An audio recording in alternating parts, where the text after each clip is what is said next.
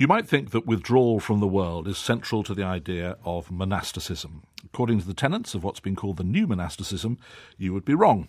The Church of England is formally giving its blessing to a growing number of communities which are inspired by monastic ideals, even though they're made up of men and women who live busy lives in the modern world. Trevor Barnes reports. If you want to get an idea of the new monasticism, it's as well to get a flavour of the old.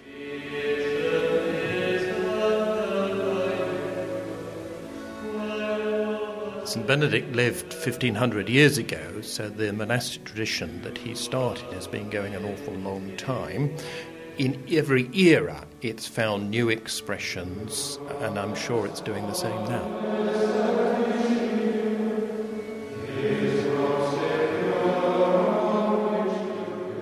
Worth Abbey in West Sussex is home to a 16 strong community of Benedictine monks, men like Father Luke Jolly, the prior, who's lived here for 31 years, committed to a life of contemplation, prayer, and service to the community.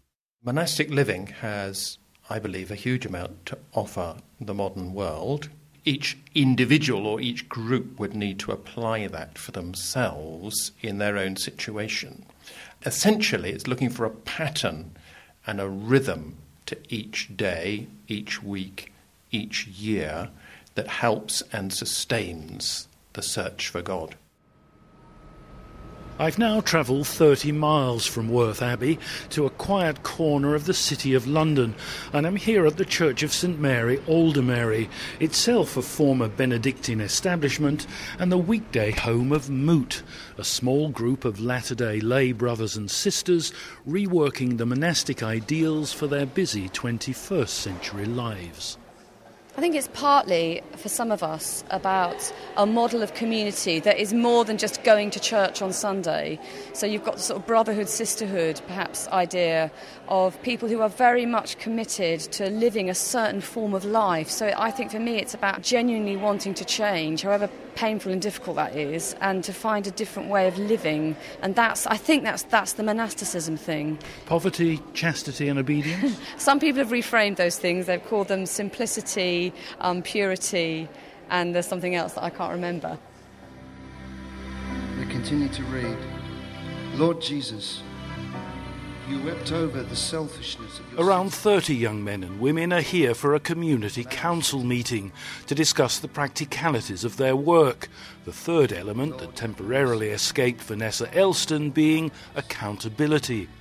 But they're also meeting to share in the service of Compline, the evening act of worship traditionally celebrated by monks and nuns before they retire for the night.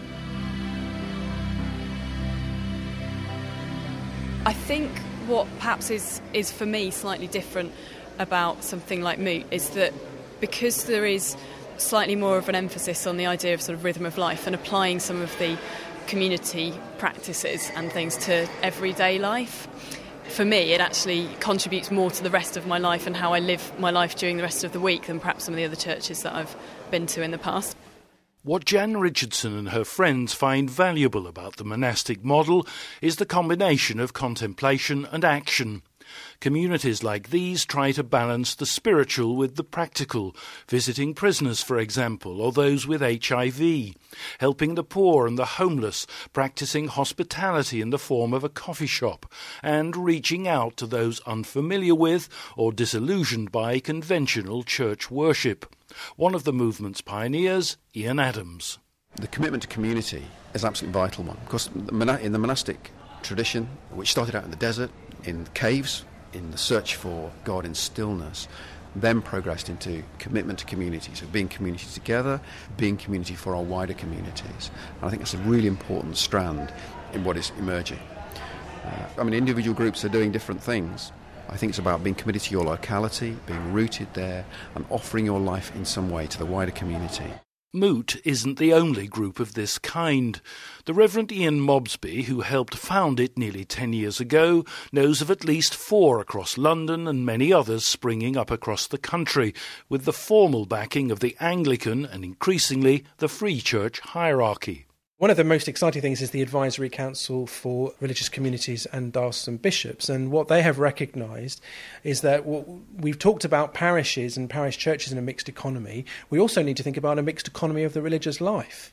So, new monasticism is part of a whole new group of, of new forms of church, which they're starting to recognise as subcategories of acknowledged religious communities. And with over 60 members, larger than many a traditional C of E parish, he points out, Moot and communities like it represent, he believes, a significant and distinctive addition to the Christian life.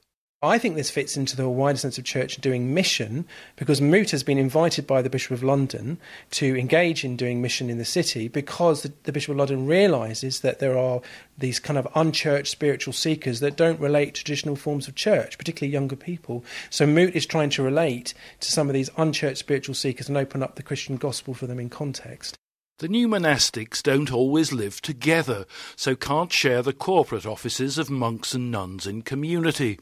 But by committing themselves to individual morning worship, say, they believe they can establish a comparable, though unseen, network of prayer.